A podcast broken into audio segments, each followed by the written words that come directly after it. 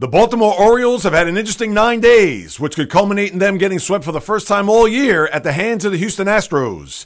They may be ahead of schedule and have a very bright future, but the culture and attitude from the top has stayed the same. Also, is a house cleaning in store with the Yankees if they do not make it to the postseason? Commanders coach Ron Rivera has had some interesting comments toward his offensive coordinator Eric Bieniemy that's caused a stir plus some not so good off the field news that doesn't put a dent into the shield.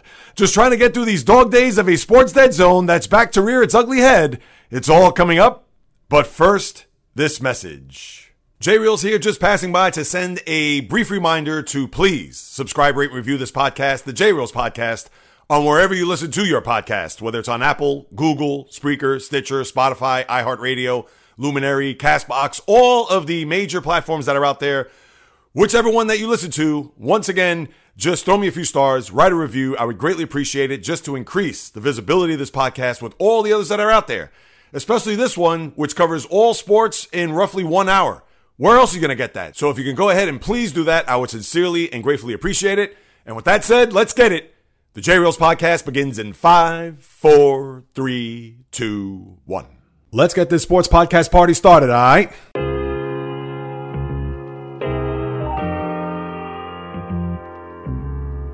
The J Reels podcast. Why don't you wait until July 1st to make an announcement? What a disgrace. He can rack up all these numbers in October, November, and December, but what really counts is let me see this in January. The sports rebel without a pause, delivering fast paced, jam packed sports talk like no other. Listen, I gotta call it as I see it. He is not a good player. I'm sick and tired of having to deal with the disappointment of this franchise. When does it stop? And yes, another winter that I can sleep in peace. Coming correct, direct, and in full effect. Let's get it. This is the J Reels Podcast. Welcome aboard. What is happening, my good people? Greetings. How are you? How's it going? How's everybody doing out there? What is the latest and greatest? Hope everybody's doing well, feeling fantastic, in excellent spirits.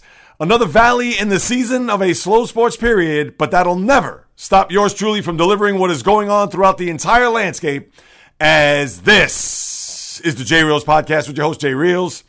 For my first timers, welcome aboard. And for those who've been banging with me going back to the very beginning, somewhere in the middle, or even as early as this past Monday, I welcome you guys and gals back. And yes, here we are on the 10th of August as we try to get through this month. I understand we're not trying to rush time, we're not trying to wish it away. I'm certainly, as you well know, football season will be here before you know it, four weeks from tonight. So for me to think that as much as I want to have a podcast that's percolating with so many different topics, so many different sports, and all that, I could certainly be a little bit more patient to know that a day like today may not be a lot to chew on, may not be a lot to really dissect or delve into, but nevertheless, I am not going to be stopped.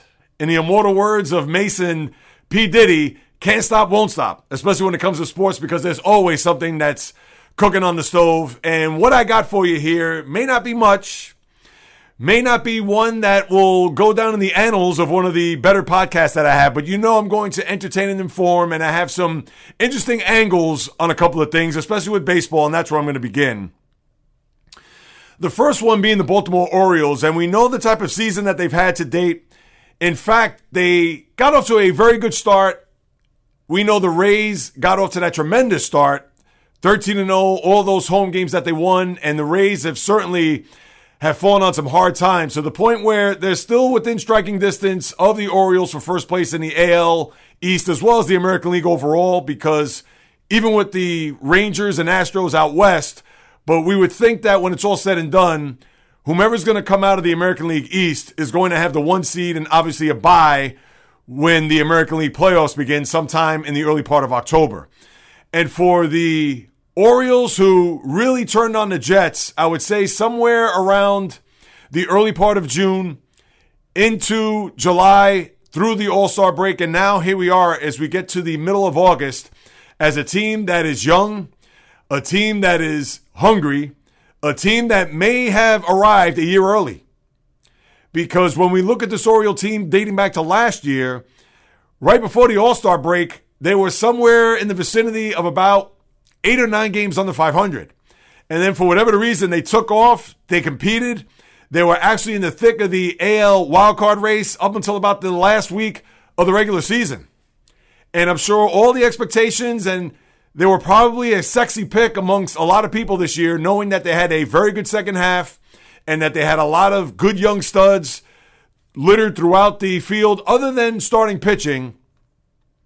But now here they are in an AL that is highly competitive. We know about the Astros and what they've done here, and I'm going to get to them because, ironic as it may be, the Astros have been in Baltimore the last two days, and they've really taken the young team to the back of the woodshed. But with this young, talented, and inexperienced team, and let's just take a look back at just the past nine days.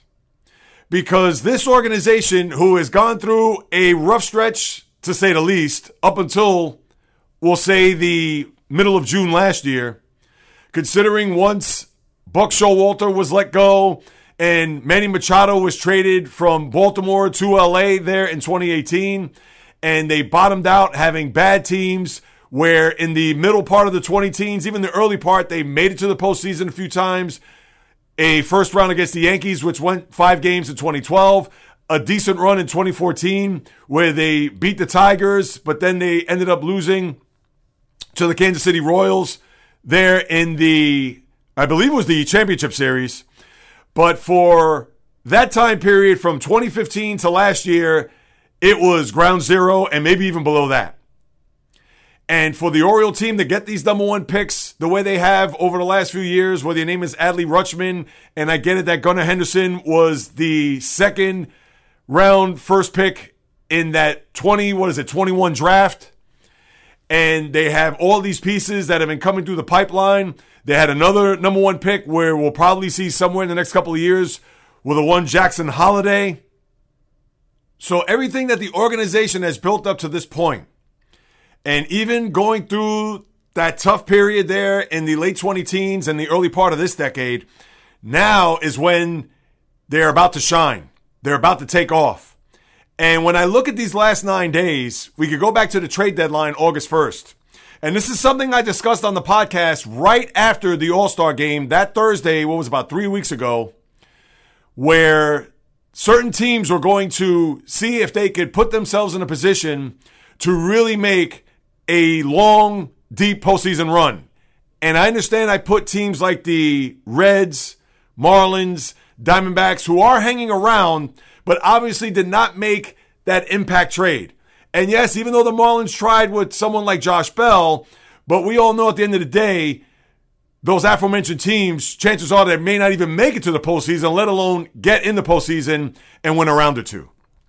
Whereas the Orioles, with the best record in the American League as of right this moment, and with everything that I mentioned about them, having the lineup, having the bullpen, the starting pitching, a little dicey even with a guy like Jack Flaherty, who they brought in from St. Louis, who didn't pitch well yesterday in a game against the Astros. And of course, I'm going to get to that series and them in a second. But these nine days that culminate today in a game where they could actually get swept for the first time all year. But dating back to that trade deadline, I thought that if they were going to really be a force, a team to be reckoned with, and that's not to say that they can't or won't as of right this moment. But I felt as if they needed to get that stud pitcher. And at first, I mentioned a guy like Max Scherzer, and who knows, maybe even Justin Verlander, as we found out later when he was traded back to Houston. And that's one of the things that you have to wonder going back to the front office. Maybe not so the GM, Mike Elias, who's done a phenomenal job, but it all goes back to the Angelos. Peter for so many years, and now John Angelos, his son, who has taken over the team. And it's interesting because I'm going to talk about the Yankees a little bit later on and the contrast between George and Hal, how it's night and day. Well, for whatever the reason in Baltimore between Peter and John, it's the same deal. You have to wonder whether or not that this team, although they're on the come up and their window is just about to be open as far as making runs into the postseason and dare I even say winning World Series down the road, but you have to wonder whether or not they were either A, I won't go as far as saying afraid, but were they hesitant to make a deal considering they didn't want to give up any of their prize prospects in order for them to try to push all those chips to the middle of the table to say, uh uh-uh, uh, let's go for it. We haven't won a World Series in 40 years. You got to go back to 1983, Cal Ripken's second year when they beat the Philadelphia Phillies in five games. The last time they raised any type of World Series banner to the top of the flagpole there down in Baltimore. And for them to not make a push, and I get it, Flaherty is complimentary.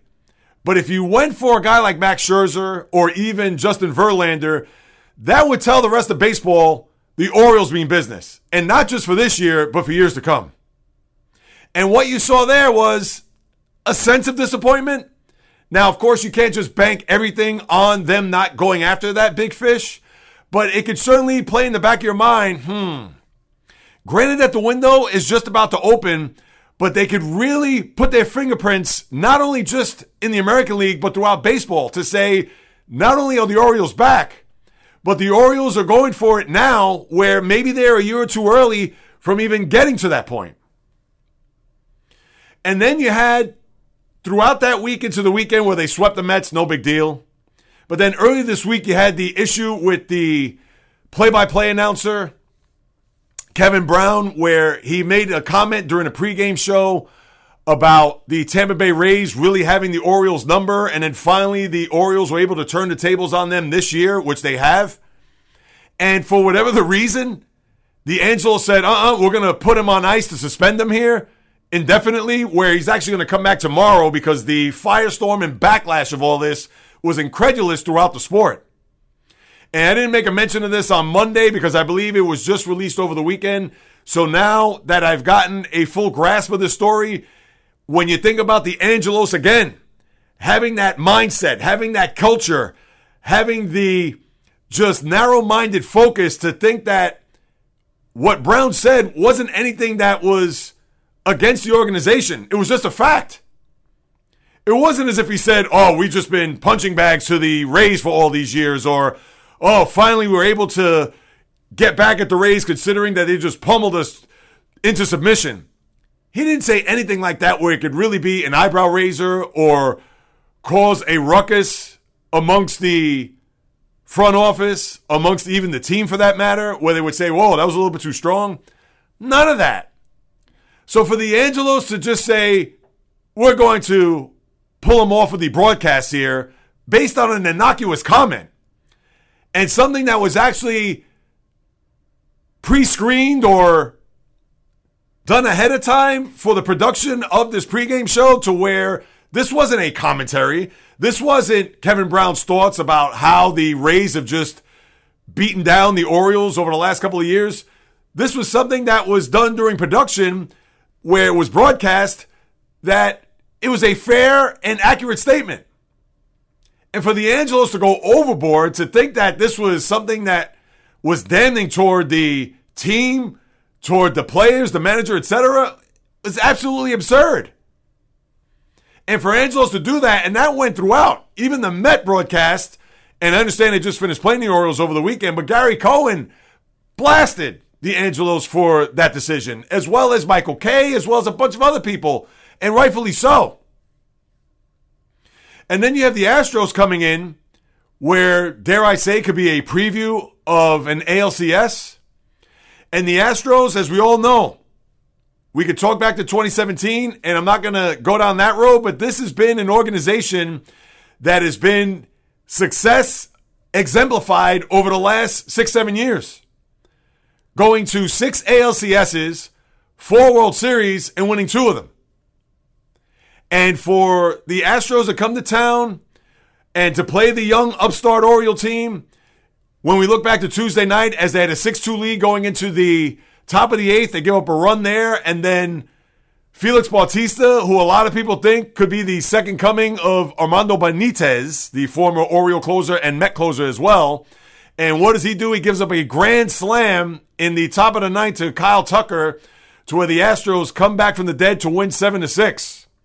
And then yesterday, with the aforementioned Jack Flaherty starting, gets smacked around the ballpark to where the Astros win 8 to 2. And then now today brings an opportunity for the Orioles to get swept for the first time all year. And here we are at the 10th of August.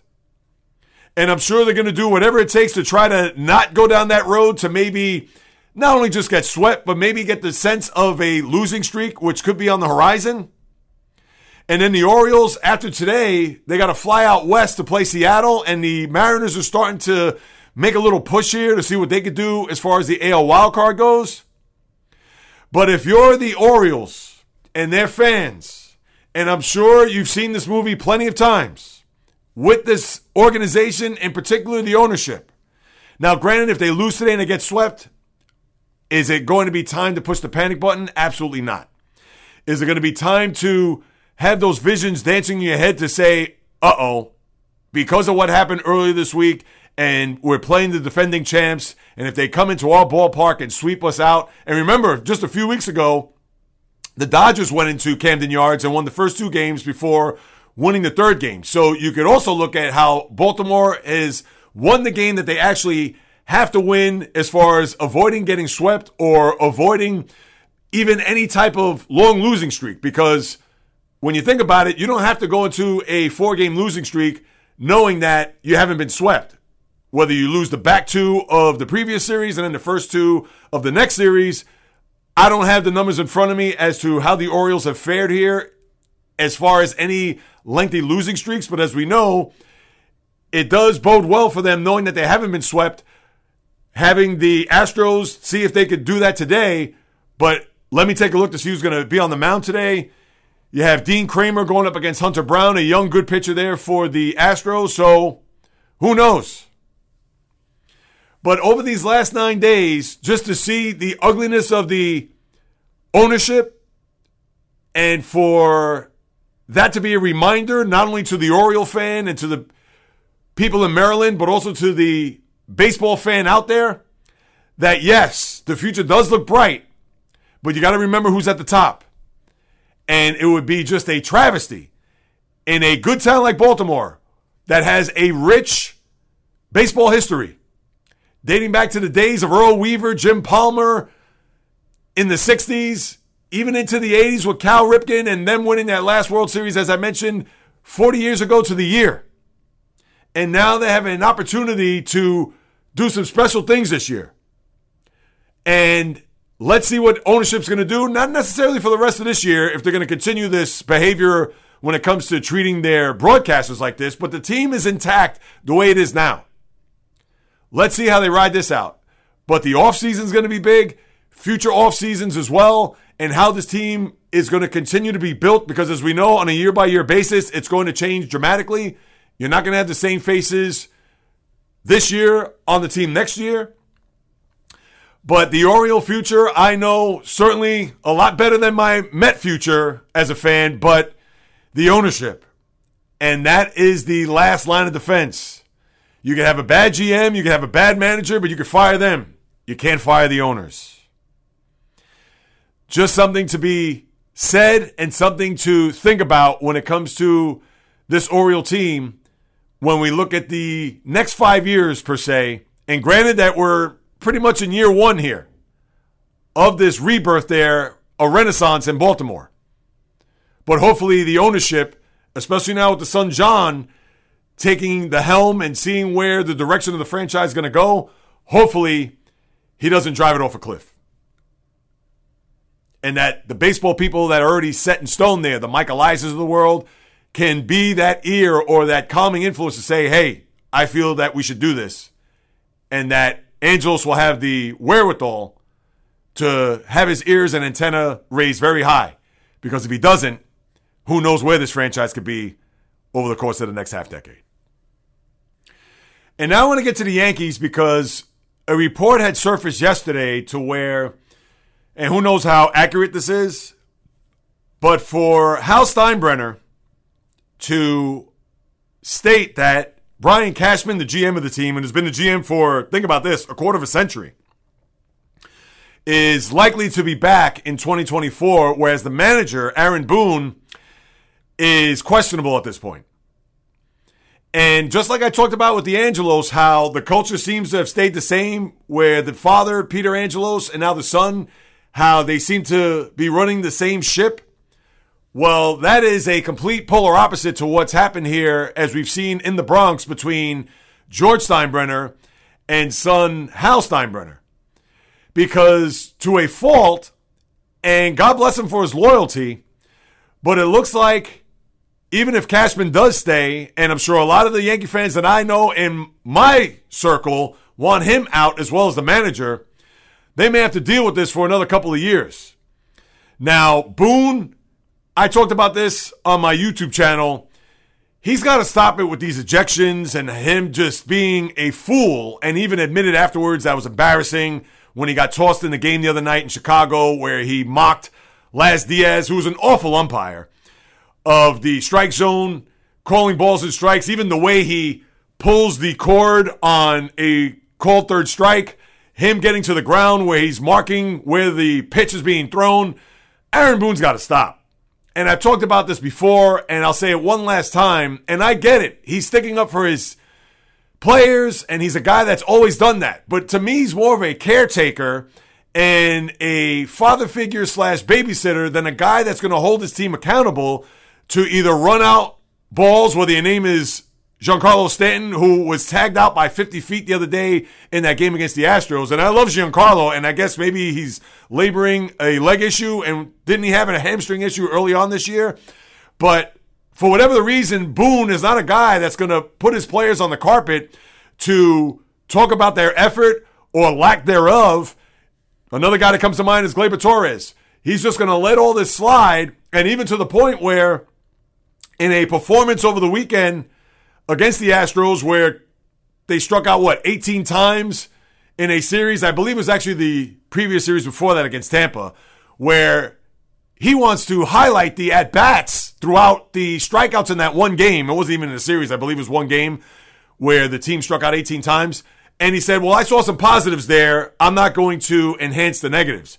Well, if your team is going to strike out 18 of the 27 outs throughout the course of a game, and you're going to be asked a question, your lineup and how they performed that night, and all you want to say is they had some good at bats, Aaron, maybe it's time to go. Or maybe it's time for Cashman to say, I'm going to have to put the pink slip in his mailbox to say, Aaron, thanks for the last six years, but the time has come. And I don't know if that's more of a thing on Cashman or even with Hal wanting to keep Aaron Boone because he's a guy that is going to stick up for his players, which is fantastic. But again, he's not going to be a guy that's going to go into the locker room to pull the guy aside to say, hey, I'm taking you out of lineup today. Or you know what? I didn't like your effort today, so you're riding the pine for the next two days. Or to show some fire in a press conference to say, yes, I didn't like the way so and so pitched today. I didn't like the way the at bats were for this player. You see none of that. And how I look at it, I think they should both be gone. And that's not an indictment as far as them personally. But for A. Boone, he's a puppet. We all know it. Obviously, the strings are being pulled by Cashman and a lot of the people there in the front office as far as the analytics and the sabermetrics are concerned. But Cashman's another guy, been there too long. Maybe it's time to bring in another voice Bring in another guy who's going to shake things up, who's going to hold people accountable, and not just toe the company line to say, all right, well, we made it to the postseason. I would think we had a successful year based on all the injuries that we've had to endure. And even though we made it into the wild card round and we gave it all we had, and that's the Yankee mentality here over the last five, six years. Whereas we know a couple of decades ago, if this was George Steinbrenner, he wouldn't even have any of this nonsense. He probably would have fired his own kids to not even run the team if that was the case. And I understand different generation, different thought process. The Yankees is about them printing money and them selling out their ballpark and the concessions and having guys come back to throw out first pitches, whether your name is Andy Pettitte, Derek Jeter, etc. I get that. But there does come a time where you have to look in the mirror to say, what are we doing here? The standard is winning championships, getting to World Series, not just cutting corners here. And it's not to say the Yankees cut corners because their payroll obviously is exorbitant. But they have to reassess all that's going on here and look at the big picture to say, we haven't been to a World Series in now 14 years. And we haven't sniffed getting to a World Series in that same time frame. We need to shake things up. We need to open up the windows and get the fresh air in and get the bad air out. But for whatever the reason, Hal Steinbrenner is not even getting to the window to even raise it to get some cool air in, or even fresh air for that matter. So, this is a story that we'll continue to monitor. Who knows what's going to happen here? As I said, I'd rather have both of them gone. And I'm not saying that because I'm anti Yankee. Trust me, if it was a Met scenario, same deal. Both of these guys need to go. It's time for some new faces, new blood, etc. Because this team, even with all the injuries, Judge out for almost two months, Rodon, who was out for the first three and a half months, Stanton out for a considerable amount of time, Nestor Cortes. I get it. They've had a ton of injuries. But the team should not be three games over 500 here in the middle of August. That's all there is to it. Now, to get a quick overview of what's going on in the sport as far as the latest and greatest with the wild card races, divisions, etc., I mentioned that the Orioles are going to Seattle. And right now, the Mariners are as hot as can be, and they're finally playing the baseball that a lot of people thought they would all year long. They're in the midst of a seven game winning streak. They're now 10 games over 500, and they actually have an outside shot to maybe even talk about a division now they're five and a half back, five in the loss, and they still have to leapfrog over the Astros in the process, where the Texas Rangers are at the top. But that is a fascinating series this coming weekend, Pacific Northwest, between the Orioles and Mariners to see where those two teams stack up right now. And give it up for what Seattle has done here. They've been able to stem the tide. They've been trying to get out of their own way for quite some time. When it seems like they're able to take a leap, they take two steps back and they've been playing that way for the first three and a half months. Similar to the Mets and Padres, and obviously the Mets are already out to sea where the Padres, they've been floundering after that bad series against the Dodgers, losing three out of four. And what happens? They go to Seattle and they put it on them. Where Julio Rodriguez is robbing home runs from Fernando Tatis and doing it as cool as a cucumber. So the Mariners are a team to watch here to see whether or not they're going to be a threat of course, we know they're going to be in the wild card mix, but maybe even for division. Still plenty of time, and I don't have the schedule in front of me as to how many games left they have with the Rangers and Astros. And again, with the balanced schedule, who knows? They may not even face the Astros again. And from what I recall, Ro was it right before the All Star break or even right after? They won three out of four in Houston. So who knows if there are any games left with those teams?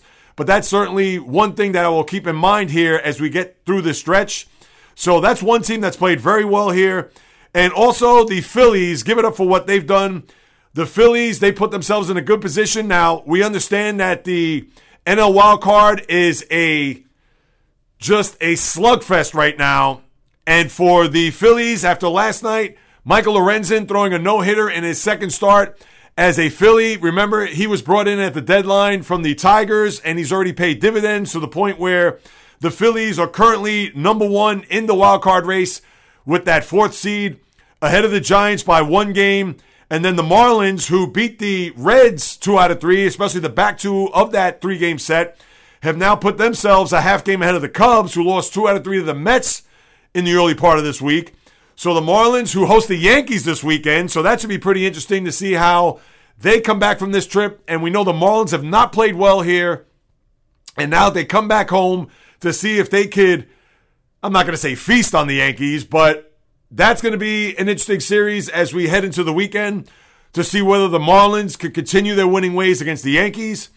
But the Phillies have played well. As I mentioned, the Mariners, who are still on the outside looking in when it comes to the wild card, as they're one game in the loss, but two games overall behind the Blue Jays, Astros, and Rays. We know the Rays currently at the top spot there in the wild card two and a half, two in the loss over the Astros, and then the Astros have a two game in the loss, but a game and a half lead over the Blue Jays. And now the wild card, there's been some separation there with the Red Sox and Yankees now trailing five and five and a half games back. Both five in the loss, really four in the loss for the Red Sox, five in the loss for the Yankees. So it's really starting to slip here for both teams at the bottom of the AL East. And then you have in the NL with the Reds and Cubs just a half game back.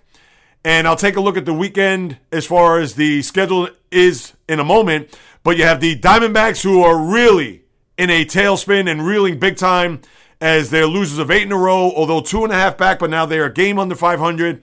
And let's face it, the Padres aren't going to click here.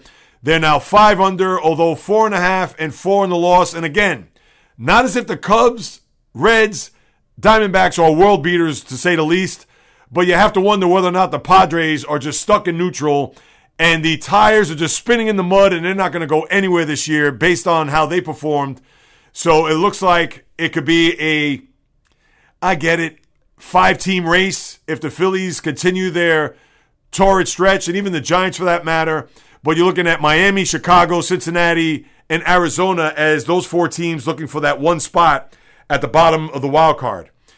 And the divisions are pretty much, I'm going to say, status quo. I know we could talk about the AL West, as I mentioned there before. That could be a battle. The Rays just three in the loss, but two games behind the Orioles, and they're not going to have Shane McClanahan for the rest of this year, as it's likely that he could go under the knife for Tommy John surgery with that left forearm tightness. That's always dreaded news. That was what happened to Max Fried early on this year, where he had the same issue, but it was just rest. And now Fried is back in the lineup, and it looks like he's going to pitch the Braves to a division title, which obviously is a foregone conclusion as they have a 10.5 game lead over the Phillies in the NL East. But the Twins, as we talked about there a few days ago, still have that four game lead in the loss, four and a half over the Guardians. The NL Central still has the Brewers with a two and a half game lead, two in the loss over the Cubs, and three over in the loss column over the Reds. So they're in decent stead there. And then the Dodgers are going to start to pull away with a seven game in the loss over the Giants, but six overall as far as the division. And that's what you have with baseball. As far as the schedule this weekend, we talked about Baltimore and Seattle being a series that a lot of people are going to look out for this weekend. You could talk about Yankees Marlins. I understand that doesn't sound sexy. That's actually, when you think about it, they're going to have a 20 year reunion of the Marlin team that beat the Yankees there in six, going back to the 2003 World Series. So that's something to highlight there if you're a baseball fan and especially the 6,000 Marlin fans, and that's a lot when you think about it. As the Yankees will invade South Florida, and I'm sure that's going to be 75 25 Yankee fans to Marlin fans. The Twins go to Philadelphia. Eh, not sexy, but that's a series with a team that's leading in the AL Central against the Phillies, who have played well. Chicago going to Toronto. That's the Cubs to see if they can continue to stay afloat there in the wild card. The Reds playing in Pittsburgh. The Braves come to play the Mets this weekend. Four games as they have a doubleheader on Saturday. The Angels, if you want to call whatever's left there for a wild card, and I didn't even mention them as they're seven back in Houston. The Diamondbacks are playing the Padres. That's not a great series. And then you have the Rangers going to San Francisco to play the Giants by the Bay. So, some interesting series to look at. We'll recap it all on Monday to see where we stand, but baseball front and center here as we get through these dog days of August. And now, as I turn my attention to the NFL, just with some news and notes for the most part. I haven't watched the Hard Knocks. I know the first episode was Tuesday night. Maybe I'll watch it.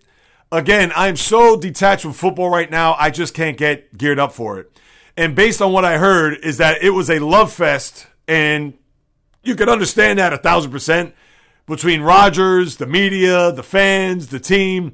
The honeymoon phase is in full bloom in Florham Park and with the Jets, the teammates, fan base, front office, coaching staff, etc. And I'm sure if you're a Jet fan, you're riding high, and if you're on the outside looking in, I'm sure you're probably sick to your stomach. I haven't watched it. It's just based on what I have heard, but I'll see if I can take a look at that over the weekend and give it a bit of a review come Monday. But you had a couple of news and notes off the field, which for the Shield, it's just a couple of dings in their armor, sadly. Ron Rivera, I know, had some comments earlier this week towards the offensive coordinator, Eric Bieniemy, where you had some commander players concerned about Bieniemy's intensity. And then for Bieniemy to come out to say, I'm always going to be loud, always going to be vocal, always going to demand from my leaders, etc. But for whatever the reason, Rivera is going to honor what Bieniemy is bringing to the team as far as his intensity, as far as him being a guy that's going to let's put it bluntly, getting these players' asses. And even though Rivera did say afterwards that he put his foot in his mouth, but pretty much just saying, and I'm paraphrasing, of course, that even though a number of guys, his players, have come up to him to say, hey, just go talk to him and see if he could just ease up on us a little bit. But by coming across saying, hey, you got to understand what he's trying to get across to you. And even though it's been a lightning to some of these guys, but a lot of them just don't get it or whatever. So, in other words, him not being that player's coach has put some fire on the Rivera, who is coming into a very big year. Mind you, new ownership. So, this is pretty much going to be a do or die year for him on whether or not he's going to make it past this year amongst the eyes of Josh Harris, Magic Johnson, etc., who are the now new leaders of this franchise. So Rivera, who maybe should have been a little bit more understanding his players and maybe go to Bieniemy to say, listen, we don't want you to change your style, but maybe pick your spots, whatever it is. But I guess him coming across more like Bieniemy toward his players, maybe not in the realm of shouting and just being a guy that was just not going to take no for an answer. But you got to understand, this is a marriage between a guy, Bieniemy, who has been a Super Bowl winning offensive coordinator, albeit under Andy, Andy Reid, and a guy that's trying to make his mark outside of the shadow of the Kansas City Chief coach to really put the pressure on this offense under a young quarterback, Sam Howell, who has a lot to prove, and the organization on a whole that has a very good defense and has some offensive parts that could be very well, but we all understand that it's all based on what the quarterback does. Of course, Bieniemy is not going to change or alter his style for anyone.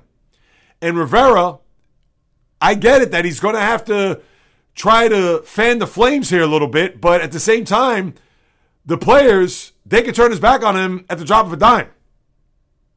So I get it. It's a little tricky to try to navigate that, but that's what happens when you're a coach of a team. You got to handle these personalities, you got to handle the egos, you got to handle even the coaching staff. And it's not going to be a situation where, as much as he wants to think, all or nothing, but there has to be a little bit of an in between time. Or at least the reasoning to know that you have the players back, although the coaches are going to have to get on top of these players at times. Maybe not all the time, but some of the times to get their point across. Then you had Henry Ruggs. I'm only bringing this up because the sentence came down three to 10 years. Not to rehash that whole thing, but just sad to have a player drive his car 150 miles down a Boulevard in Las Vegas to where, as we know, killed a woman and dog. You could say, what were they doing up at 3:45 in the morning? But then, why is Ruggs driving his car with his girlfriend in the front seat? Just irresponsible to say the least. But three to ten years, I don't know if that's enough time. I don't know the laws in Nevada. Could it have been more? Is it going to be more on the high end, closer to ten than it is to three? I don't know, but it's just sad that is certainly maybe not even enough justice. Who am I to say? I am certainly not judge, jury, executioner when it comes to this, but just a terrible story there. And then you also have Alvin Kamara, which I failed to mention there on Monday. He and also Colts cornerback Chris Lammons suspended three games in regards to a fight that took place in Vegas last year, where the league, you would think, whether it's conduct detrimental, not necessarily to the team, but based on his behavior off the field and getting into this scuffle where he's going to have to sit the first three games. And even Kamara did come out to say, I got to hold myself accountable and more responsible when it comes to my actions, etc. So you're not going to see the former All Pro running back there at the start of those first three games. And that's just the shield. And I get it. There's 53 players to a roster, not 20 on an NHL team, 26 on a Major League Baseball team, or even 15 for an NBA team. So there's going to be a lot more of a higher profile when it comes to these players because there are a lot more teams and the NFL does shine bright amongst all the major sports here in this country. But it just goes to show you that even with Henry Ruggs, Alvin Kamara, and so many players before him, that the NFL is impenetrable. It doesn't matter who it may be. The league just continues to churn out money, attention, publicity, gambling, fantasy, the sport just rules above anything else. And it shows by the behavior of the players and how the sentences or suspensions get handed down. It's almost as if dirt off the shoulder. And as we've seen time after time, the Shield moves on. What more can they do about it? Who knows? They do their best, but the beat goes on, business as usual, and I'm sure everybody's just anticipating the season opener four weeks from tonight when the Lions visit Kansas City to kick off this 2023 NFL season. That'll do it, my good people. I'm not going to get into Josh Hart signing a four year deal, $81 million with the Knicks. Is that going to move the needle here on the podcast? Maybe here in New York with the Knicks fan, but it's not as if Damian Lillard is coming here. That would be something to certainly have my sleeves rolled up and for me to get my tentacles all over, but that is not going to be the case. So that will conclude another podcast because college football is low key, NHL the same, nothing going on, I believe, in boxing, MMA. The U.S. Open in tennis is a couple of weeks away, so that's all I have, people. Thank you so much for passing by. Thank you so much for carving out some time out of your precious day to listen to what it is I have to say about what's happening in the world of sports. If you haven't done so, please subscribe, rate, review, throw me a few stars, write a review. I greatly appreciate it. And please follow any of my socials, especially YouTube at JReels, Instagram, TikTok, Facebook, the JReels Podcast, Twitter, JReels1, just a number. Or if you want to hit me up, via DM or even email the old fashioned way, you could do so by going to the JReels podcast at gmail.com. Any questions, comments, or suggestions, please hit me up. I'll be more than happy to follow up with you guys and gals because whether you do or do not know, this is what I love to talk about, people. It's in the blood, it's in the DNA, as I like to say, sports since birth. Whether it's sharing my opinions, analysis, thoughts, feelings, critiques, praise with nothing but passion fire, fury, and energy on anything and everything. That happens on the world of the diamond, ice, gridiron, hardwood, golf course, racetrack, tennis court, boxing ring, octagon, you name it. From my lips to your ears, from my heart to your soul, from where I am to wherever you are, the J Reels podcast always comes correct, direct, and in full effect. From the South Bronx to South to South Central to South Pacific and all points beyond, peace, love, and God bless everybody. And until next time on the J Reels podcast, on the flip, baby.